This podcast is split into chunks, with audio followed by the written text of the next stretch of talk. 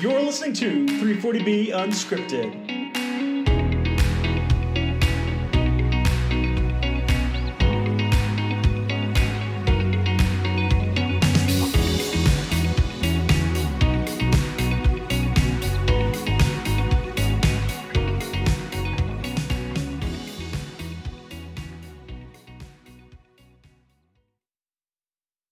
Hey, everyone. Thanks for listening to three forty B Unscripted. I'm Greg Wilson here with my co-host, Rob Nuhoopai.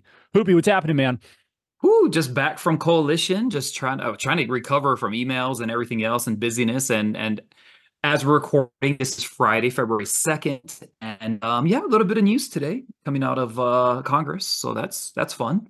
Yeah, a lot of, lot of updates. Um, I know we've got staff that attended Coalition. They've been compiling some of their notes from different educational sessions and some of the conversations they had with different folks in the three forty B space. So I think in a future episode, maybe the next one, we'll probably have a more in-depth kind of review of things that we learned from Coalition. But, you know, real quick, Rob, any, you know, any insight or, or tidbits that you wanted to share just from your experience personally? No, I, I mean, I would say that it was fantastic being at Coalition and and just being able to um, catch up with a lot of our um, colleagues and clients and um, friends.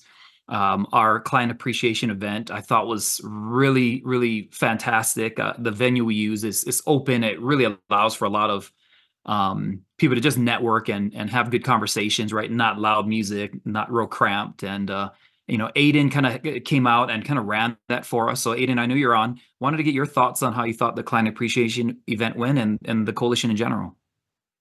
Wow, thank you for that. Um, I feel like it went really well. It was nice to meet staff I don't get to see all the time and get to see our clients face to face. So it was really great to get together again.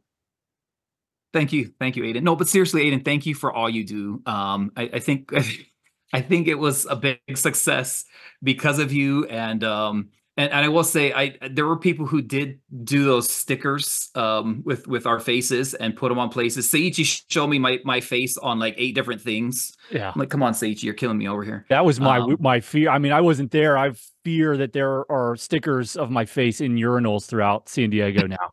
So. Aim here. Let's hope not. Uh, but it was fun. Everything was fun. The, the event went great. Um, Aiden just, I kind of really just took care of a lot of stuff for us and just really appreciate yeah. you, Aiden, for that. Awesome. Well, yeah, we'll, we'll get some, some tidbits and some, some sound bites from, from staff that went, maybe some clients. And Mike, if you, you went to Coalition and you had something that you thought was really interesting that you learned about um, and want to share on the podcast, please reach out to us. But uh, next time we catch up, Rob, we'll maybe have some staff on to share a little bit of what they learned. Yeah, I was going to say, because there were great discussions around, you know, ex- expanded patient definition related to the Genesis case. There's a lot of discussions around manufacturers, contract pharmacy, you know, yeah. what what are what are people doing? Child site registration. Yeah, I yep. heard that was another hot topic. So exactly, Inflation, exactly. Inflation Reduction Act. So lots. The I R A is a big deal, yeah, with everything going on there. So so I think the best thing to do there in light of the Gang of Six, kind of the Sustained three forty B Act coming out today, which I think is what we want to spend our intro covering, because we do have our regular um, kind of podcast topic that we want to uh, get to as well. Uh, so I think what a good plan today is cover a couple time-sensitive things that we want to share, but then uh, then really talk about this Gang of Six kind of uh, Sustained three forty B Act. And then, yeah, I like the idea of Um, having our staff that, that did attend the conference kind of share their, you know, we, we they were asked to go attend um, certain sessions and, and be able to report back on kind of what they learned and what they heard. And uh, I think a, a nice uh, uh, episode just on that will be good. And so we won't jump the gun on any of that, and we'll we'll wait for that for the next time. Yeah, sounds good. Yeah, our our main topic today is just a continuation of covering D R L items from H R S A audit notices. So we're going to hit, I think, the provider list, which is section four, and contract pharmacy documentation, which is section six. But uh, some housekeeping items to start. Uh, we're in the midst of the annual recertification for grantee programs. So if you are a grantee representative uh, from either a, S- a C H C, uh, F Q H C lookalike, Ryan White programs, hemophilia treatment centers, Hawaiian clinics, Black Lung programs, and then Indian Health Ser- Service programs, those uh, three forty B covered entities are all up for annual recertification now. It started January twenty-ninth and will continue through, uh, I think it's, let me see here, February, got the dates here. I had my notes all ready to go. and yeah, Oh, so I thought I saw, yeah, through the end of February, right? Yeah, January twenty-ninth through the end of February. Yeah, yep. February twenty-sixth. So if you're one of those covered entity types, you need to submit your recertification on O PAIS to H R S A by February twenty-sixth. Another um, housekeeping item, this is related to hospitals, and these would be hospitals that were granted uh, eligibility extensions under the Consolidated Appropriations Act last year. H R S A has begun to send out emails to these impacted hospitals, reminding them, particularly those that are in an October to September fiscal year. So those covered entities are going to be filing their Medicare cost reports in February, so this month. Um, if you were granted an extension or an eligibility waiver last year under Consolidated Appropriations Act, you got to pay attention to your disproportionate share percentage uh, on this upcoming filed cost report. And the email that H R S A had sent out to clients or to covered entities gives them instructions on what to do if, one, the dish is still below their eligibility threshold, typically means you have to terminate from the three forty B program.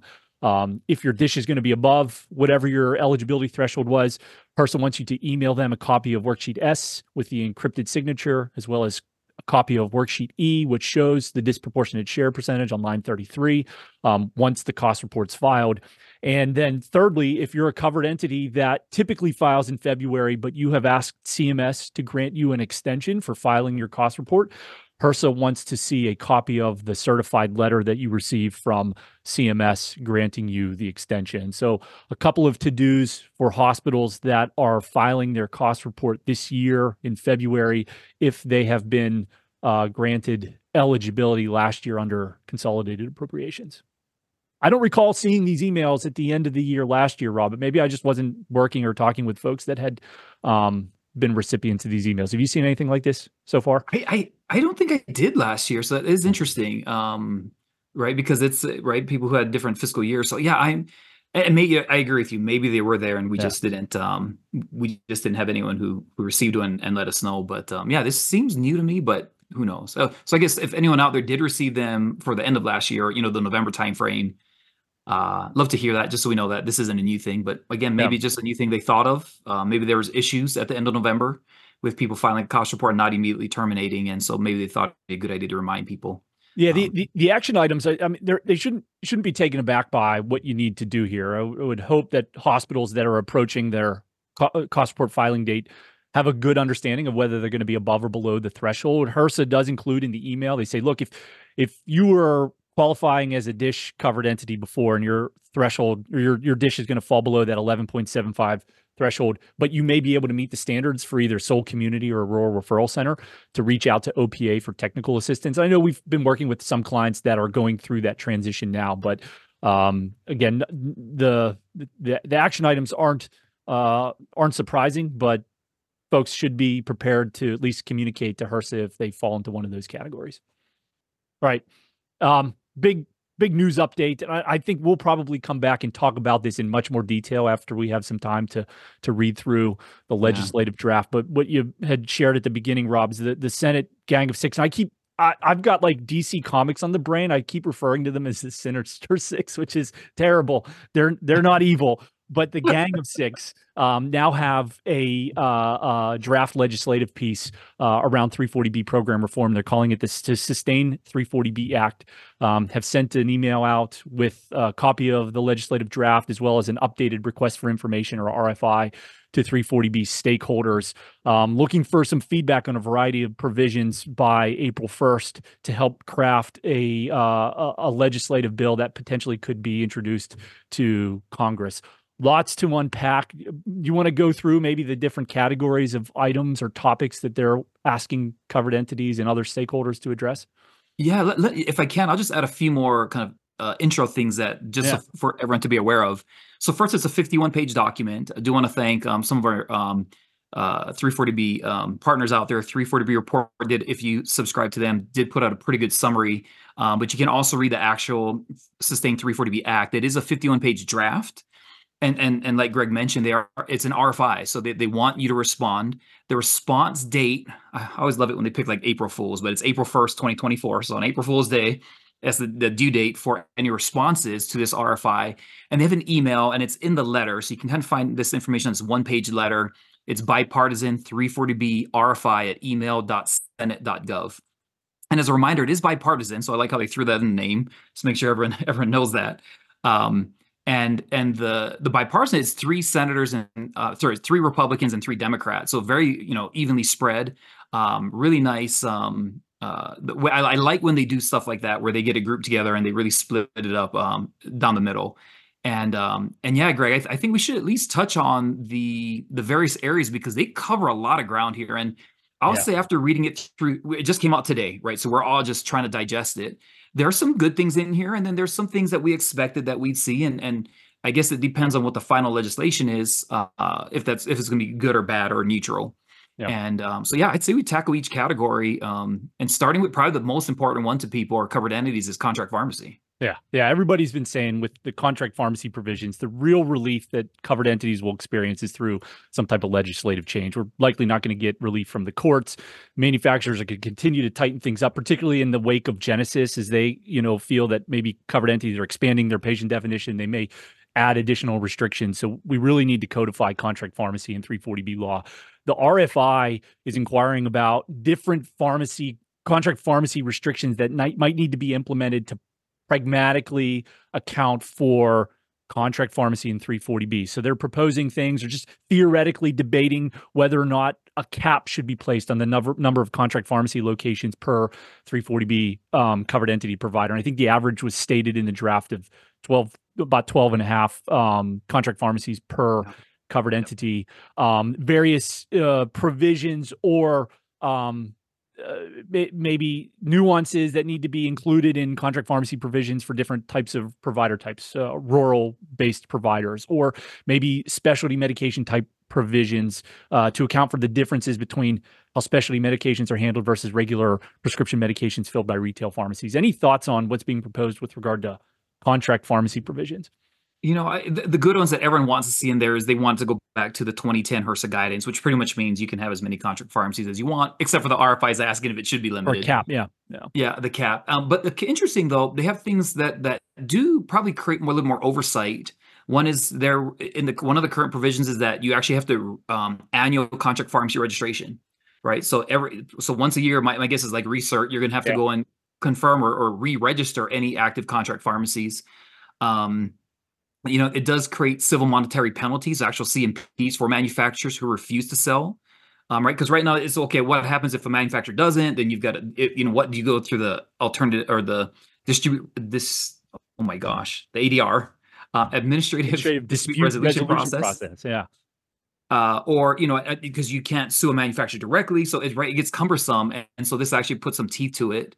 Um, and then the, another one I found interesting is they wrote the one of the provisions currently says it does require that a covered entity ex, extend patient financial assistance policies to patients at child sites and contract pharmacies. So where yeah. today, right, you might have an in-house retail and some contract pharmacies, your patient assistance might be just through your in-house.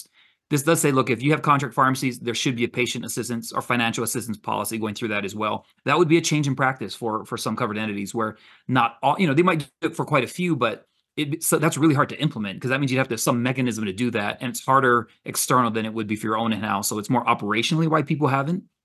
But that does create a little bit more work to make sure that you have something in place. So a couple of things I think are good, but but we should be aware of that are going to make it a little more complex to add contract pharmacies. Yeah. You know, one one thing that I know we've seen through the manufacturer restrictions has been some type of geographical limit. So the, you know, limiting the, the contract, your designated contract pharmacy has to be within forty miles of your hospital or your your your covered entity parent location. And, and we're not really seeing that in the provisions here. And I think that makes sense. I'm glad to see that that was uh, carved out, you know, particularly for those specialty pharmacies where you may not have a specialty pharmacy within forty miles of your hospital and you're going to need to Uh, partner with a pharmacy provider that's probably outside of your your your geographical location. So that makes a lot of sense. Yeah. Second category um, is patient definition, and there aren't a lot of details or rigor around how they are suggesting patients be defined, but lots of questions that they're asking for input on regarding how to form patient definition, what factors should be used to determine the relationship between a covered entity and the patient?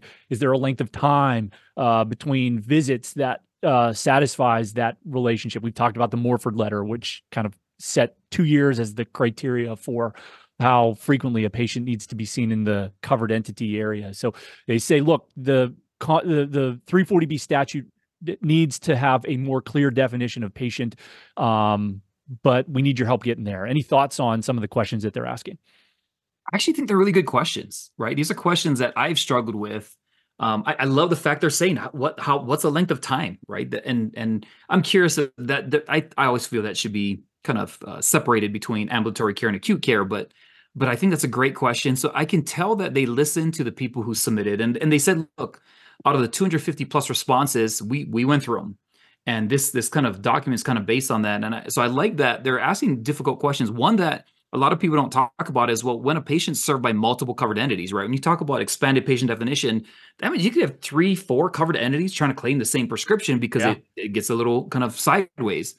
Well, how, who, what, what determines who gets it? Like, how, how does, how does it, how do you even identify it? First of all, but not, they're not asking that question. Yeah. But what elements should be considered? So then we can back into a compliant way to to manage that. So yeah. I really like what they're talking about here. I, I think, I think it'll be good. And I like that they haven't even tried to answer it right now. This one is unlike the contract pharmacy where they've said, you know what, we are, we're going to start with these six, seven, eight provisions. I, I didn't even count it, but, and then we have some questions. This one, like, we're not going to start with anything. We're just literally going to ask questions because we still need more feedback. We don't know what they should say yet. And this, so when you think about your R F I response, if you plan on responding, this is one you're going to definitely want to put some time into because this this is going to be a big deal. We know this is going to be a massive deal, and there's going to be a lot of responses from both, you know, pro um, and uh, pro three forty B and people who would like to see this tightened up quite a bit. Yeah. And so, if you've got some opinions or thoughts on what you think the patient definition should be, this is this is your time. All right. The uh, next category where they're uh, proposing some changes around child child site provisions. Um, the draft legislation pr provides some criteria for how child sites are determined. But in the R F I, they're asking about something that we've talked about, Rob, on the podcast here, is whether or not it makes sense to use C M S, C M S provider-based guidelines as a framework for child site eligibility. What are your thoughts? Yeah, I, I I like that they're at least opening up the door to re rethink this, um, and uh, so I think it's good. And, and so this one's a little bit more like the contract pharmacy side, where they do have pro some provisions already added, and then they have these R F I questions about yeah, what what should be the framework, because they're basically saying, look, here's what we here's where we're going, but should we change? Should we do something different? And you know, I, I got you know, it's I think it's a good time to relook at it. Is is that still the best way to determine what a child site is? Yeah. Yeah, I mean, we've struggled with the discordance between provider-based clinic rules and how H R S A defines child site eligibility now based on a filed cost report, which is updated as of the notice that everybody got in October. You know, yeah. I think through COVID, there was a more practical approach to um, allowing you to use three forty B in your hospital-based clinics, even if they didn't yet appear on the Medicare um, cost report. But now that we're going back to the more legacy interpretation, it creates a lot of headache and financial hardship on, on hospital-covered entities. Um, and it makes sense to move to an alignment with C M S provider-based rules. So um, I think that's a welcome proposal. Yeah. And, you know, one area I'd love to see change there, thinking about the way they qualify child sites today, is when you don't have revenue for a site, right? One of my biggest pet peeves of the program is you yeah. could have a qualified clinic on line ninety, and it's a full charity care clinic. Free you know, clinics, a yeah. homeless clinic. Yep. And current rules state that doesn't qualify because you don't have charges on, on, on worksheets. See, and it's like, it's a free clinic. Yeah. Isn't that what the pro part of the program's intent is, to take care of this population? And you won't, I, I got to buy it on whack if I'm a dish. Yeah. Yeah. If you're a dish uh, hospital, those, that, that clinic sits within the four walls of your hospital. You actually have to buy on whack for those. Right. right. Yeah. So you're, you're paying a penalty essentially, um, by, by virtue of giving that care away to, uh, for free. So yeah, yeah, and and right. So I think things like that I would love to see corrected in this process, where, um, you know, it's I, I get why you want charges. It confirms that it is it is a provider based clinic, but really, really need to think about that. Or if you're a state hospital and you have prison systems, right? You're you're still trying to lower costs. You're talking about a population that's pretty much indigent at that point. I guess I don't know how to classify that, but they're you know the state's providing care, and uh, same thing. Technically, it doesn't qualify because those clinics that are at those prisons don't qualify because they're not, because um, they don't have charges. Now, I, I know people have done some different things around that with how they provide the clinical care, but but just another area where sometimes things just don't make sense. They don't pass that sniff test or litmus test to me. So now's our chance. All right, next category. Um, I think you know, we've, we've talked about this, and this is expected given the bipartisan support around the need for more transparency in the three forty B program.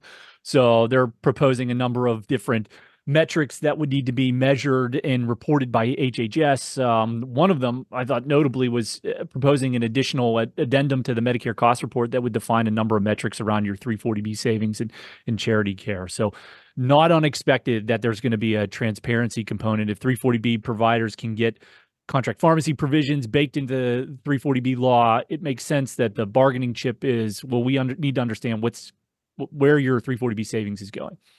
Yeah. A couple of the provisions that are included already, right? So to think about, and if you want, in the R F I, if you want to respond to, one is allow H H S audits of the savings used by the C, right? That's not something they've done in the past. They've stayed away from the financials of the program, yeah. really focus on the compliance elements. And so that'd be different. And then also for the um, information to be published on a public website, yeah. right? So another thing that'd be critical uh, for people to be aware of what current provisions exist. And that's why so it's so important to take the time to read through this thing. And again, didn't quite have, we you know, we just came out today with the yeah. meetings we had. We were short on time to review it, but really critical elements that we're going to have to digest and determine, you know, what, how do we respond in R F I? Yeah, and I think one important thing to do, particularly if, if you're in a state where there are already state-specific reporting requirements, bumping up what's being proposed at the federal mm-hmm. level here with what you're already doing at the state to see, you know, if there's alignment or if there's some discrepancies between the the different data points. So. And, and hopefully once, if this comes out at a federal level, right, typically federal trumps state, yeah. unless state's tighter. So there is that situation where the federal, this this legislation could be looser, but you're still subject to your state's requirements because it's tighter. And it wouldn't be the other way around, if you remember. If the if the feds are tighter, you can't go looser because your state's looser. I believe that's always how I've understood how federal yeah. and state laws work together. Yeah. All right, next category is program integrity. So a number of provisions that are addressed that essentially increase the robustness of H R S A's oversight of the three forty B program. Um, you know, a couple of things that they're proposing here is, um, you know, requiring covered entities to ensure that financial assistance options are, are made transparent, uh, transparent to patients and are going to be publicly reported. A few other items here around program integrity. Any thoughts on this category, Rob? No, this is a good one, right? This is one that has been kind of soft. Um, and typically focused on uh, contract pharmacy. And, and I think this will now allow the program integrity components to be more broad than just contract pharmacy. Um, you think about, you know, the requirement to have, that you're doing some self-auditing. My guess is this this helps. It's the goal is to require H H S to provide um, kind of regulations regarding audit and reporting procedures. So so I, I think this will be good. It gives them a little more broader rulemaking authority for program integrity. Um, again, this requires them to do something. We don't know what that something's going to be, but but I do think it's a positive thing that um, you know, there's going to be a little bit more teeth to making sure that covered entities are doing their own due, due diligence on their programs. All right, next category is around duplicate discount prevention. Essentially here, we talked about this before, they're invoking the a proposal for a neutral data clearinghouse to help uh, with identifying and preventing duplicate discounts in three forty B claims. Makes a lot of sense, Rob, when you look at how fragmented duplicate discount prevention strategies are, with various state-specific requirements not aligning with the Medicaid exclusion file often.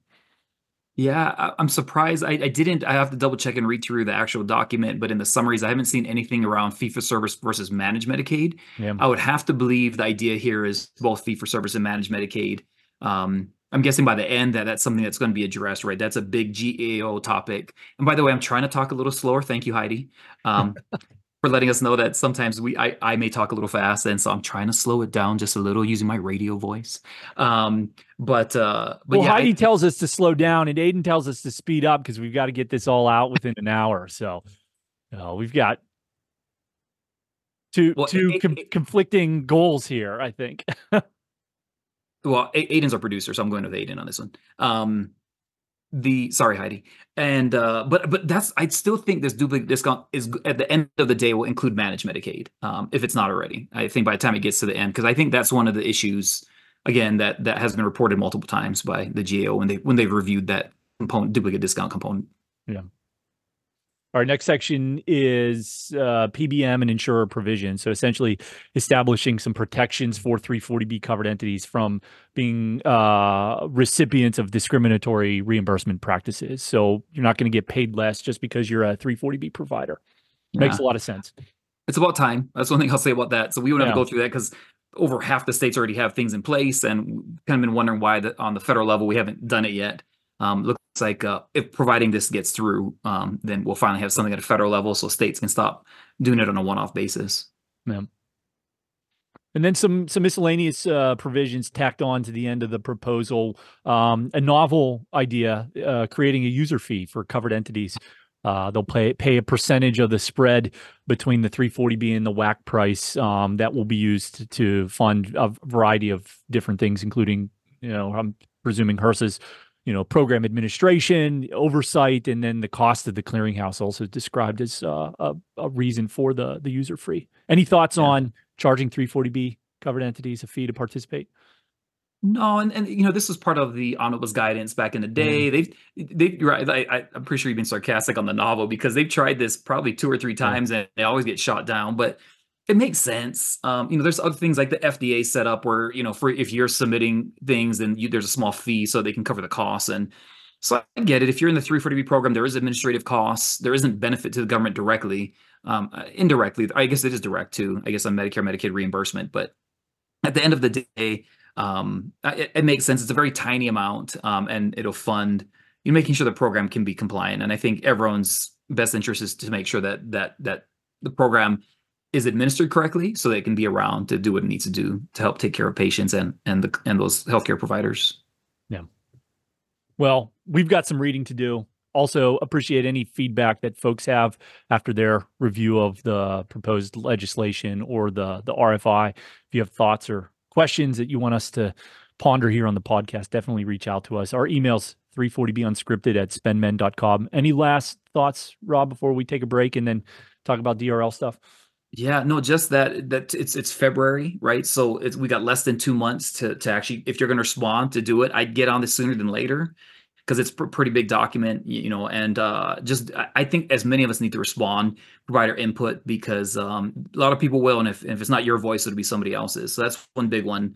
Um, the second thing is a reminder, even though there's a lot of positive in here, and gosh, this could help the contract pharmacy side, or, you know, help here or he help there, remember that it, it's the Senate that's that's creating this legislation. It's currently, Senate is democratically controlled. They would have to publish something. It would have to get, you know, even if it got through the Senate, it would have to go over to the House, which is currently Republican controlled. That's an uphill battle. Mm-hmm. And uh, we we don't we haven't heard how um, the House would respond to a bill in its current state or when it in its final form. So still a lot of a lot to go. But um, I think the Senate, at least the Senate six and this bipartisan group, I think they have a I think it's got a good shot. I think they've taken their time to do it right. So I think it could get some legs. And so we'll see what happens long term. But Just just remind everyone, even though it, there's some good things in here, it might be some time and it may not get through. We'll yeah. have to see. It's still a wait and see on this one. There's a flurry of uh, discussion in on down in Washington in the summer last year around different three forty B proposals. This is probably the one that's got the greatest chance of moving forward. But you're right, Rob, there's a big uphill climb for this type of bill, especially leading into what I think is an election. We've got an election later this year, right? We are in the election year, so that's even harder. But yeah. Going to be a lot of distractions, a lot of other topics that are going to generate probably, you know, even greater interest and greater level of debate across the the political spectrum. So, yeah, but this could be a good one. There's pros and cons in here, and I think the pros outweigh the cons actually. So I'm not, um, don't I'm hate it, right? Encouraged. Yeah, I don't hate it. Yeah. Right. That's a good. Right. That's a good summary. Yeah. All right, Rob, let's take a quick break. When we come back on the other side, we'll dig into what you need for a provider list and contract pharmacy documentation for HRSA audits. Perfect. Sounds good, Greg. The three forty B Unscripted podcast is brought to you by SpendMend Pharmacy. Do you wish you had another three forty B expert on your team to help you manage your three forty B program, but there's no time or budget available to hire an F T E? The SpendMend Pharmacy three forty B Staff Augmentation Solution provides you with an industry expert to help manage your three forty B compliance tasks. Visit spend mend dot com and follow the pharmacy links to learn how you can maximize your three forty B efforts. Hey everyone, welcome back. Rob, we're moving on to D R L number four, provide a provider list. Pretty yep. simple sim simple request here, but sometimes a little bit challenging to, to put together. So D R L number four is um, your provider list. So there's only one bullet point or one, one large bullet point here. There's a few sub-bullet points. But um, four A is provide a list of the covered entities, eligible providers for the six-month period, including their first name, last name, national provider identifier, N P I number, and indicate employed or contracted, including the start and termination dates of employment or uh, contract. And again, they're asking for this in the Excel format. There's a, a little note at the bottom of this section here. It says the C E should be prepared to show the auditor proof of employment, contract, or credentialing for providers during the on-site or the remote visit. So fairly straightforward, but I feel like this sometimes is a little bit challenging because provider documentation or the directories for which providers are recorded in your systems is maybe a little bit fragmented, right? It is. And sometimes you don't have all the information. Like you don't know their status. You know, are they contracted? Are they credentialed? Do they just have admitting privileges, right? So, and understanding what all those things mean, and does that give them the um, authority to actually prescribe on behalf of the covered entity or not? So you do have to know that. And that's a question that the auditors typically will ask your um, medical staff person. So we didn't talk about that at all, but yeah. In addition to this provider list, when the audit actually occurs, you will need a med staff person to be available to answer questions from the auditor because they're going to want to know that. The the other tricky part is, which which you'll find out if you're an academic medical center or a teaching hospital, the med staff office for your providers is typically different from your residents, your medical residents. Typically, that's going to go through your residency office, and that that list of providers, your your I guess your providers that are going through residency or, or internships or whatever. House staff. Yeah, yeah, all your house staff. Yeah. Yep. They're they're different. And sometimes that's a little harder to get that list and an updated list. The other thing that's hard about th that group is they're all over the place. They're moving from department to department and, and yep. you know, sometimes external, sometimes internal. So that can be a little harder. But the other thing we see is sometimes people have an updated list every single month for med staffing, but you're talking about a six month window of data. So you have to make sure that you kind of collate that data, especially when providers terminate during your six-month window, so you know exactly when that yeah. occurs. And um, and sometimes people just have a list of active providers. So now you kind of have to go through all six months to determine, well, which one's left, and then put a term date on that and add them back to the list compared to the – because you have people added to, during the last month. And so when Greg says it, it's it's straightforward, but depending on how you collate your list, it, it may actually yeah. be a little more work than you think. Yeah. Yeah, especially for larger larger institutions, you end up having to stitch together a couple of different documents. So you've got your your attending physicians, you've got your uh, maybe contracted non-teaching attending physicians, uh, house staff, advanced practice providers. Sometimes you've got pharmacists that have provider status in your organization. They're writing scripts out of an M T M clinic or a pharmacotherapy clinic. They're typically not in your um, physician provider database. So you may have to, uh, again, Frankenstein your provider list from each of these different uh, databases. And again, H R S A is fairly specific in what they want. You got to have the provider identifier info, and you've got to have um, start and termination dates. I've had some covered entities upload a provider list without the term and the start dates, and H R S A has come back and said, no, we need you to re-engineer this document so that you can clarify when these providers were eligible and when they terminated if they're no longer employed. Yeah, I definitely think if you're a critical access hospital or a smaller F Q H C, no problem. Uh, when you're a big academic or a big, yeah. big F Q H C, this this can be a time-consuming process to because you got providers moving in and out all the time. And um, so yeah, Ryan, Ryan White grantee with maybe two or three infectious disease providers, probably uh, easier than a, than a large right. multi-campus uh, academic medical center. But um, yeah, again, you want to make sure you engage your Um, your your your uh, your medical staff office individuals. And it may not just be one person. It may be somebody from the med staff office. Um, it may be somebody from the G M E office or the Graduate Medical Education Center. Um, it might be somebody from the nursing department that's managing um, H R profiles for or H R files for uh, P R Ns and uh, C R N Ps and, and all of your uh, extended physician providers. Um, share a little bit of thought or insight around the verification of provider credentialing actually during the audit. So we're giving them a list of all of the providers, but for the sixty or so samples that are selected, you actually have to prove that those providers were part of your organization during the time that the drug was administered or prescribed. What's that process like? Yeah, and of course, that's one that you start kind of doing when you get your samples ahead of time, because you're going to have to provide that when the auditor's on site, or you know, there's still some remote audits, but it feels like they're mostly on site these days. And uh, and so, yeah, you and you have to provide some document. That gets a little tricky because it's sometimes hard. Some hospitals don't have great um, credentialing documents, but you really want something that's appears to be a contract of some sort. Um, they say contract or credentialing for providers. And that document usually has start dates and when they're credentialed and when that end date is, if there is one. Um, sometimes they like to see them sign, right? They want to see it's an executed thing and all these things. So it's really, you want to make sure that that's a conversation you have with your H R S A auditor on what they'll accept and not accept in that process. And, and of course, during the audit itself, they're going to talk to them, uh, as we've just mentioned just a few minutes ago, they're going to want to talk to the med staff person and understand what that credentialing process looks like, and, and how often do they re-credential providers. That's a big question they'll ask. A lot of times they say at yeah. least every two years, but that credentialing person should know um, that they're going to get these questions and be ready for them. Um, because I say just what all the auditors do want to have that conversation with the med staff person. Yeah.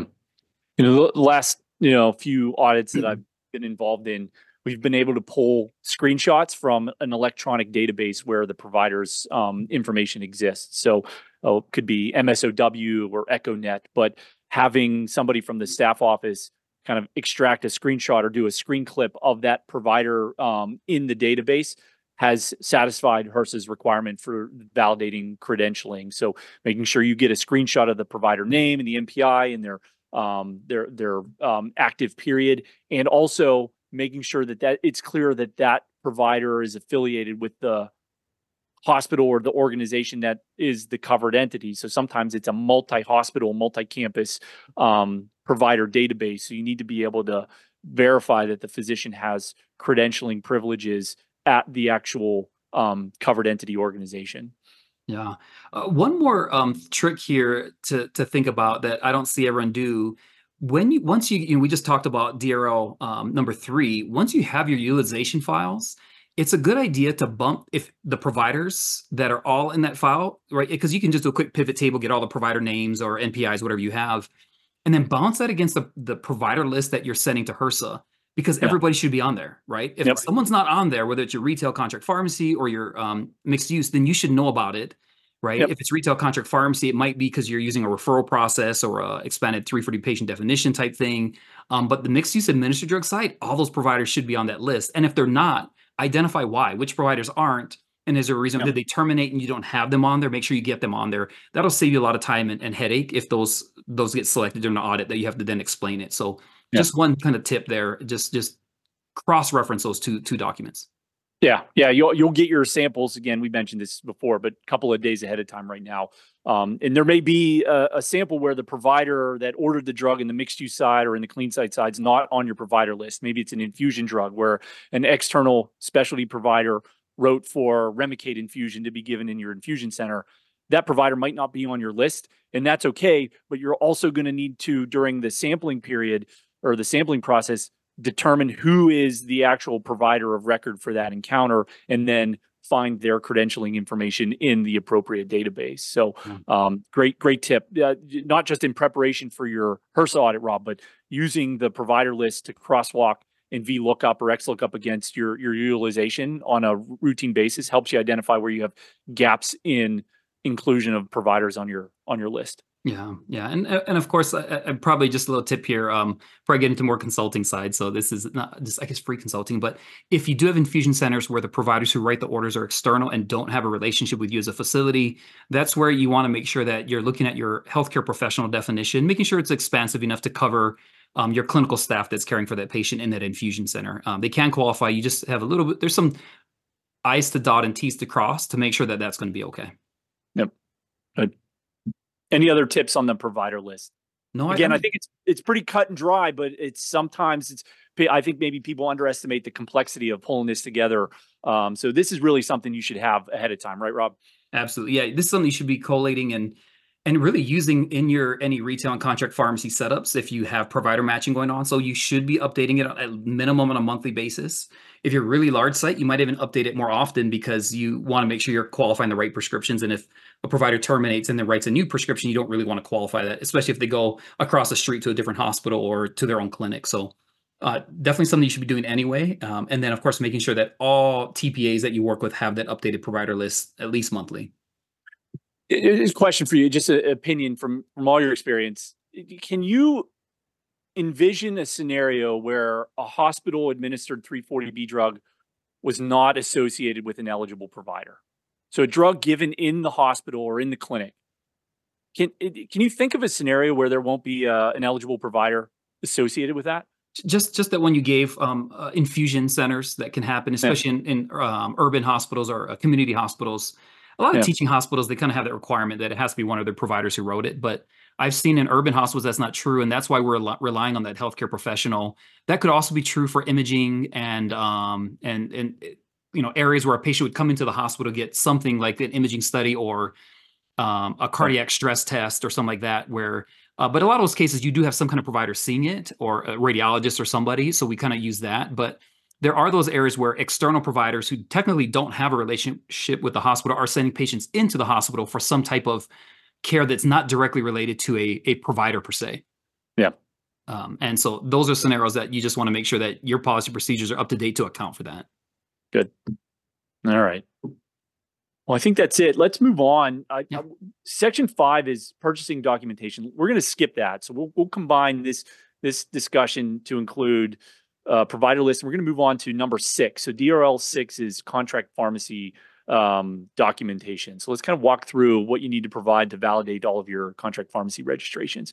Um, six A is provide a list of all covered entity contract pharmacies from the start of the sample period through the date of the on-site remote uh, audit. And for each contract pharmacy, identify whether the pharmacy is utilized or not utilized by the C E. So a little bit more than just an extract of your contract pharmacies on the O P A database. Any thoughts on this one, Rob? Uh, pretty straightforward, though. Uh, you know, you do want to make sure that you include everything, including the ones that got termed during that data period. If they got termed prior to your data period, you're fine. Um, your sample period. And but uh, if they were active during any part of that, they want to know what's on the list. And then that bullet um, for each one, you know, whether the pharmacy is utilized or not, because especially with the uh, manufacturer restrictions in contract pharmacy, we're starting to see more and more contract pharmacies not have anything processed yep. during that t- data period, which, by the way, is a good time to evaluate. Should you even have it as a contract pharmacy? Are you paying a flat fee to your T P A to process it? Are you losing money on that contract pharmacy, right? So some some vendors charge a minimum per contract pharmacy per month, and so if you're not if you're actually underwater in some of these, terminate them. They're just extra headache for you, and you're losing money. So, yeah. um, but that's but, a great point. I always thought that sub bullet point really addressed or was was fishing for pharmacies that maybe have been registered but not yet implemented. Sometimes there's a big delay in in mm-hmm. kicking off your pharmacy program um, in the contract pharmacy space. But you're right. There's going to be contract pharmacies out there that aren't seeing any replenishment because of the manufacturer restrictions. So definitely uh, an opportunity to disclose that back to HRSA. I, I do I saw think you sneeze. Bless you. I know. Yeah. I, I muted. Right. I muted. You did mute. I said it anyways. Stupid of me. I was like, I was, I was, I was like, I could feel it coming. Like, yeah. mute, mute, yeah. mute. Um, the, but I do agree. They are looking for that too, right? So we always tell people, yeah. even if it's new and you haven't started it yet, as long as you're still working on it, it's okay. But if you registered and you have no intention of starting it and it's sitting there, that actually can be a finding um, yeah. for an inaccurate O P A I S database, because HRSA can argue, well, you registered something and aren't using it and don't plan on using it. So as long as you're making progress towards turning it on, that's okay. Yeah. That's a great point. I've seen that finding. It's been a while since I've seen that, but yeah, yeah, that, yeah. like an unutilized contract pharmacy. You, you know, the HRSA said, look, hey, as part of your cap, you're going to need to terminate, you know, termination of that contract pharmacy is going to be warranted. So, yeah, I, I will yeah. say my guess is the HRSA auditors are also using that bullet point. Um, when they're looking at the contract pharmacy data, they're probably trying to make sure that all the pharmacies you have listed do have data, right? Because yeah. because they're also going to say, well, did you just forget to provide data from one of your T P As? Yeah. You know, yeah. Where, where's this data? Because it's so I think they want to know that so they don't have to waste time hunting down um, data for a pharmacy that doesn't have data. Yeah, it's almost a proxy for ensuring you've got auditable records, which is a big deal. You don't have auditable records for all of your three forty B utilization. You're you're looking at a potential eligibility finding there. So um, yeah, that's a that's a good point. All right, um, six B. So for each contract pharmacy, this is where they're asking for the original agreement, so the contract pharmacy service agreement, and any amendments or addendums that have been created since the initial uh, agreement was executed. Um, there's also some specific language in each of the agreements that needs to be highlighted. So signatures for both parties, um, including the dates, the name and address for each contract pharmacy location that's participating in the agreement, and each covered entity location by name and address, or some type of general statement that identifies inclusively that the parent and all child site locations or associated grantee site locations are in the contract pharmacy agreement. So again, sometimes this is, it's it fairly straightforward request, but scraping these documents together, particularly for a company or an organization that's been in the three forty B program for a long time, sometimes hard to do, right, Rob? Oh my goodness. Um, it, yeah, you get you get the original from like twenty ten, twenty eleven, and then you've got eight amendments. And I yeah. always, I don't know what you, I always work back from the, the newest amendment to the oldest, right? Because a lot of times, and you're having to look to make sure, okay, did this fully replace or add? Because yeah. if you're fully replacing your contract pharmacy table, and it, and you can tell in the amendments because it'll tell you whether you're adding or replacing. If you're replacing, then that new table has to be all inclusive of all the currently registered contract pharmacies. And if it, 'cause sometimes I've seen that where they've missed one in the replacement, but it's still active. And they're like, oh, it's in this other amendment. I said, yeah, but you replace, not um, added to. So that's going to be problematic. But yeah, just going through just, it's a, te- if you've got a lot of contract pharmacies and you've been around for a while, this is a tedious process um, to go through all of that, um, especially since you're, you're being asked to highlight those following areas. Yeah.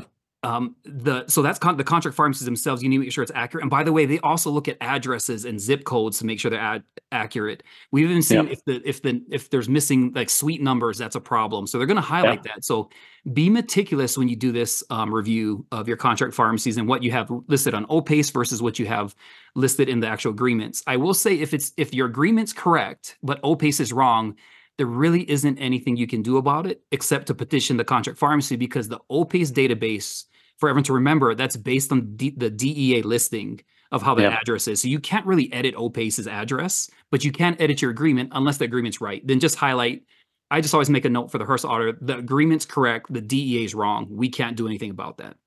Yeah. R- Rob, recently uh, through H R S A audits where you've seen discrepancies between O P A I S and contract pharmacies, are those tip, are those discrepancies usually identified as findings, or are those areas for improvement? Where where do you see those falling in the spectrum of of um, audit um, results? It feels like more areas for improvement lately. There was a period yeah. of time a few years ago where there were actual findings for some pretty ticky-tack um, discrepancies. Uh, so we do see them sometimes, but I haven't seen a finding for the kind of minor issues. I've seen a finding if it's drastically wrong, like it's yeah. entire entire wrong address, like that's someone else's address, or they moved yeah. and they didn't update it. That can still be a finding for inaccurate O P A I S database. Yeah. Not a financial risk, of course. Um, yeah. It could be a financial risk if you register something you don't have in your agreement, though. That could be a financial risk, or they terminate it as well. Is the other? Yeah, you failed to fail to terminate it. It gets mm-hmm. struck from the contract, but doesn't get terminated on yep. O P A I S. It yep. still qualifies. Yeah. Could be what about deal. What what about nomenclature differences? So this was a, a hot topic, I feel, a few years ago where, you know, if you you had suite, S U I T E on O P A I S, but on your agreement it was S T E, or Boulevard versus B L V D. What what how is H R S A looking at those um, really min, minute differences in how the addresses are outlined? I feel like they've backed off on that. Um... Yeah. Sort of that that's because it's really ticky tack, right? Uh, when an abbreviation versus the full spelling, and I think to your point, if you if they do call it out, it's going to be an A F I, which for the most part, to be honest, we ignore. But yeah. do remember, there was a period of time you had to respond to A F Is if you had a finding, so then they became yeah. really, re- really painful to have yeah. these minor issues. But but since they they backed off on having to respond to A F Is. Um, on a cap, um, it's. I think most people kind of recognize, okay, fine, yeah, we can get that updated. That's not a big deal, but haven't seen those really be focused anymore, uh, at least lately. All right, moving on. six C, provide the cover page or statement. Oh, wait, wait, wait, wait. What? Did I miss something? Well, B C, sorry, oh. six B, big B, little c. We should yeah. talk about that. Yeah, okay. Oh, yeah, so six B C is identify the covered entity, location, name and address, and you need a statement Um, that inclusively identifies parent and uh, all C E locations, so child sites or associated uh, grade T sites. Good point, Rob. What, what's what's important about that? So I still see on occasion. Okay, well, what what the best practice is is to list your list your covered entity's parent and say an all. I like to say on all registered child sites in O P A I S. Um, mm-hmm. Of course, there's a period of time when we had the immediate qualification. We would say in all eligible locations, all eligible three forty B locations. Um, because that was different, because you could have eligible offsite three forty B locations that weren't registered yet because it's prior to them being on a filed Medicare cost report. Um, and of course, H R S A has clarified that. So I still, people still have that, at least for the short period of time, because yeah. they have the exemption and, and that's coming up here shortly. where that's going to end. But um, but but for, at this point, you at least want to say your parent and all eligible sites.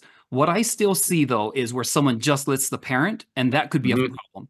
I also yep. see where they list the parent and have a static list of all the child sites at the time of the contract. Well, that's a problem because you're going to add new sites. And if you add a new site, now that list is out of date. So don't have something that's not evergreen. Make sure you have evergreen language in every single contract or get an amendment that says the parent and all eligible three forty B locations or yeah. all registered sites on three forty B and all eligible locations.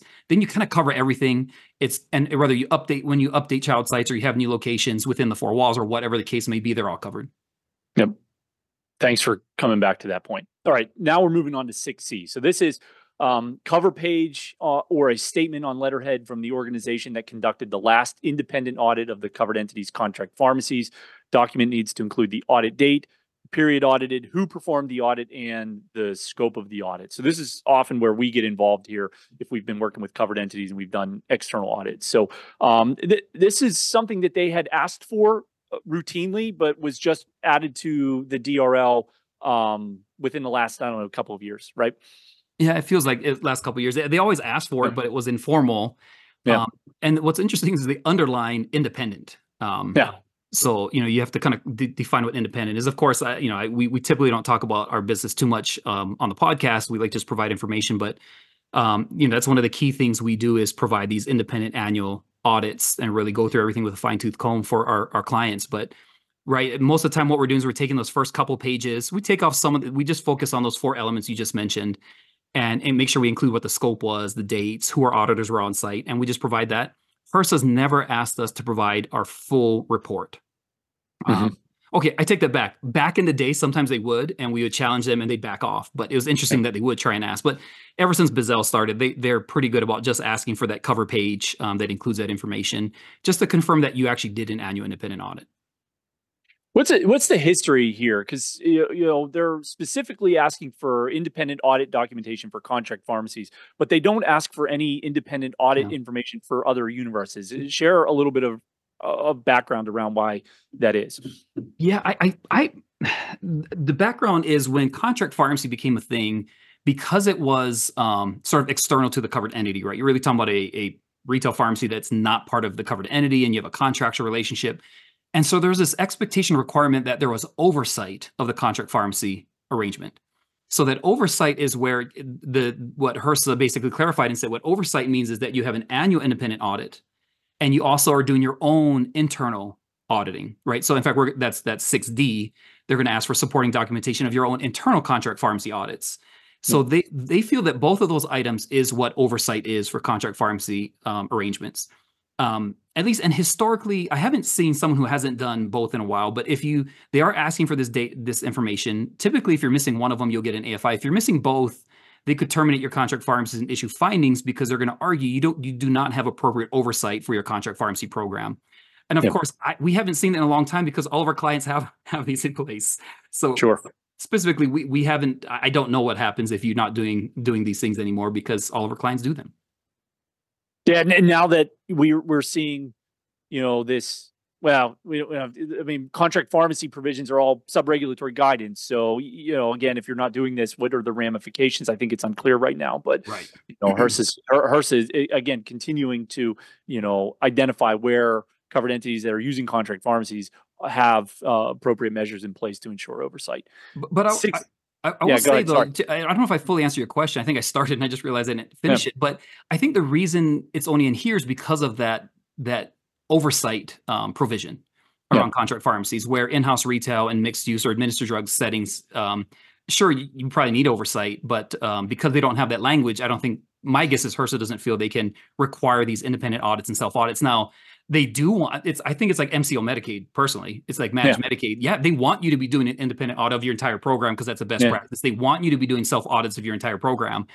I don't think there's language in the in the in in the rules and re- and, and statute that can support that because it doesn't yeah. have the oversight piece that contract pharmacy does. Yeah, it'll certainly come up in discussion during your audit, and I mm-hmm. think H R S A expects you to be able to address how you're providing oversight in those other areas, but lack of oversight in those areas doesn't always, may not result in any um, you know, any type of audit finding, unless you're having some type of true statutory violation. So right, right.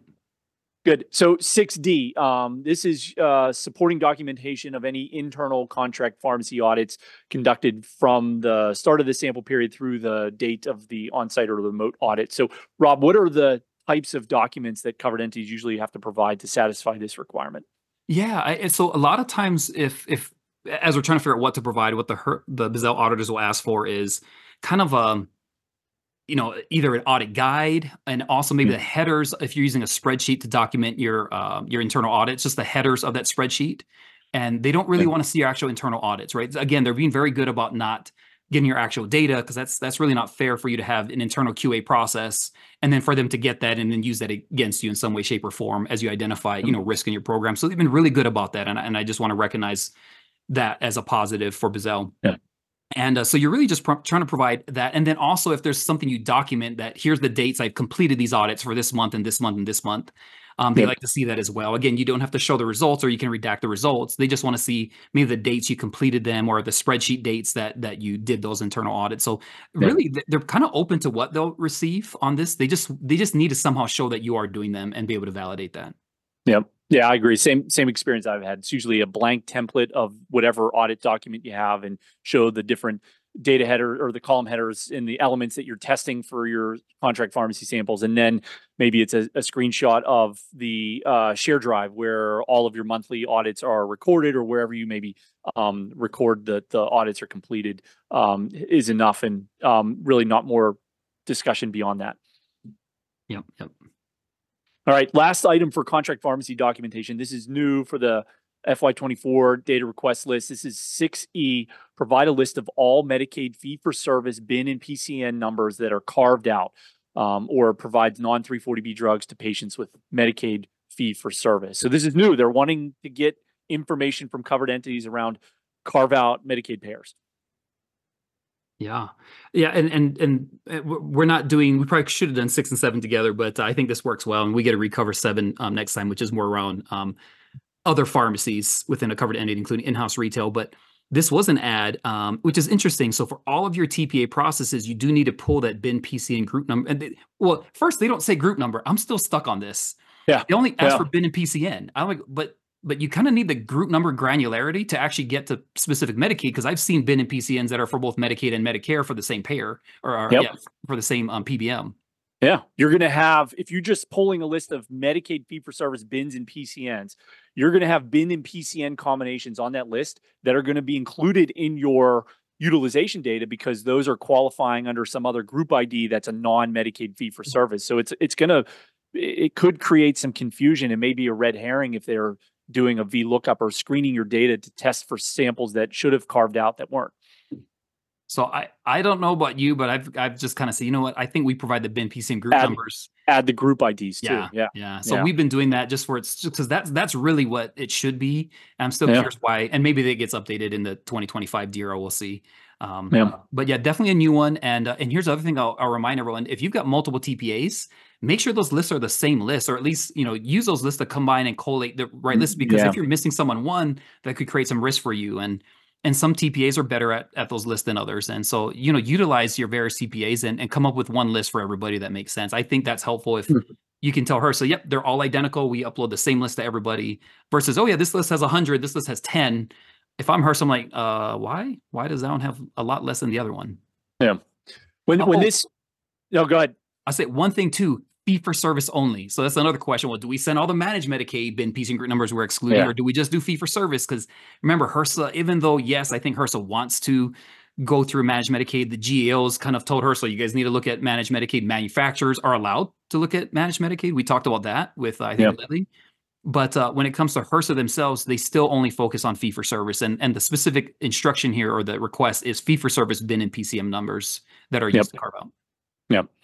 When when this D R L um, update was published in the fall, I, I remember getting a question where someone asked, doesn't all, don't all contract pharmacies have to carve out? It, explain to folks, what's the scenario? It's really uncommon, but there is a scenario where you can carve in your contract pharmacy. What is that? Yeah. So, and, and HRSA's, it's been years that they've allowed it, but there is an allowance. The difference is for you to carve in fee-for-service Medicaid in a contract pharmacy, because it could be your own health system-owned contract pharmacy, right? So you might be able to do it. Um, it might be a modifier state or, or something like that. But there, you do have to basically submit a request to HRSA to get approval to carve in um, fee-for-service Medicaid um, in your three forty B program. In doing so, you actually need your state Medicaid office to participate in that request, to show and to list what the requirements are, that it's allowed, and then what you're going to do to maintain compliance. And if it all checks out, they will allow you to carve in. And if you ever go into O P A I S and pull your contract pharmacy listing, there's actually some columns at the end that almost everyone ignores because they're almost always blank or it says no.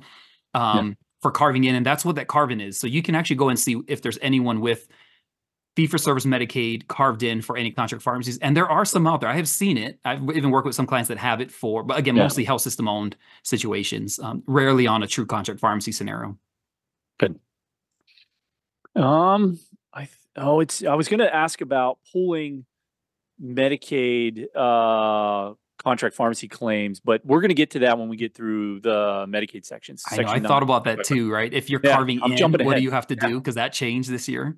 Yeah, it did change, but we'll we'll come back to that again. I think that's it for contract pharmacy documentation. Yeah, we've got everything. Any last words of wisdom around managing the contract pharmacy documentation piece? No, other than if you've got a lot of contract pharmacies, we talked about it, and a lot of amendments, that highlighting can take some time. And yeah. um, and again, something that we recommend you, we we do it as part of our annual independent audits, but if you're not doing those or you're working with somebody else and they're not doing them, make sure you're doing that, because you we find a lot. I, I rarely don't find uh, minor, minute things to to look at there. Um, yeah. It's just when you've got a lot of contract pharmacies, it's it's just a ton of work. So take the time to do that so that you're not scrambling in the middle of a HRSA audit prep and realizing, oh my gosh, I was supposed to terminate this pharmacy, or this isn't listed correctly, or you know whatever those cases are. So. Um, yeah. Make sure you have have all that uh, all that in place. Yeah, it's just another thing like we've talked about already: the trial balance, crosswalk, policies and procedures, program narrative. These are the contract pharmacy agreements, or the documents that you want to make sure you have ready to go now. So start working on those now, because once you get your HRSA audit notice, you're scrambling to pull six months worth of utilization and purchasing data. You've got a lot of real time data you need to work with. These things should already be ready to go. So, well, and the other thing is make sure you have all your contracts amendments in one place. Uh, the other issue is sometimes we know they're out there, but they're not pulled yeah. into one location in one folder per uh, per contract pharmacy vendor or a contract pharmacy group. And just having all that lined up and labeled correctly. Sometimes you get these names. I'm like, yeah. I don't know which amendment's which. It just says amendment, and there's no dates, there's no number. I'm having to open up each one just to figure out, well, which is the newest one. Um, you know, getting those yeah. labeled nice and, and neat, and so that you can even get to the right one quickly is is really good. Yeah, I've, I've felt, I've seen where some covered entities, the pharmacy department that's managing the three forty B team, they'll engage somebody from maybe supply chain or somebody from legal to help kind of staging and organizing the, the contract documents, because hospitals are going to have contracts with other vendors and have, uh, you know, a process already in place to manage um, contract agreements. So if you can parlay that process into the managing the three forty B contract pharmacy documents, that'll save you a little bit of headache. So, all right, Rob, it's good catching up with you. We've knocked out a lot of topics in the D R L. I think when we pick up again, we're going to talk about purchasing, which is another fairly dense section in the HRSA data request list. Well, I tell you what, we were at booth sixty eleven, but you probably two weeks ago, so you probably missed that. Right. Hopefully we saw you there. Right. And, got, and had some chocolates. And, oh, yes. I, oh, my uh, goodness. I got to go pick them count, up. Counted some placebo pills at the uh, at the booth.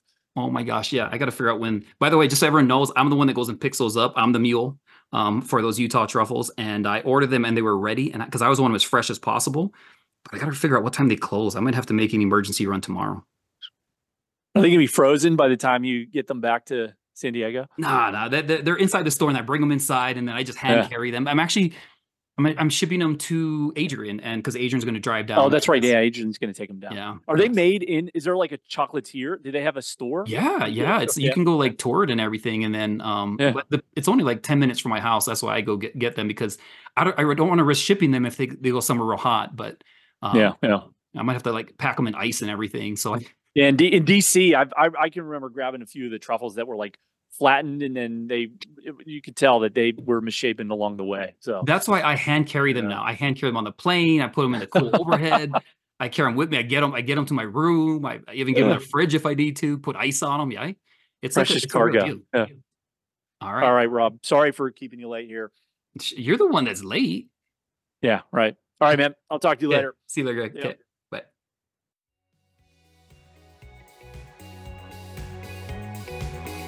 Thanks for listening to three forty B Unscripted. Subscribe today on Apple Podcasts, Google Play, Spotify, or wherever you listen to podcasts.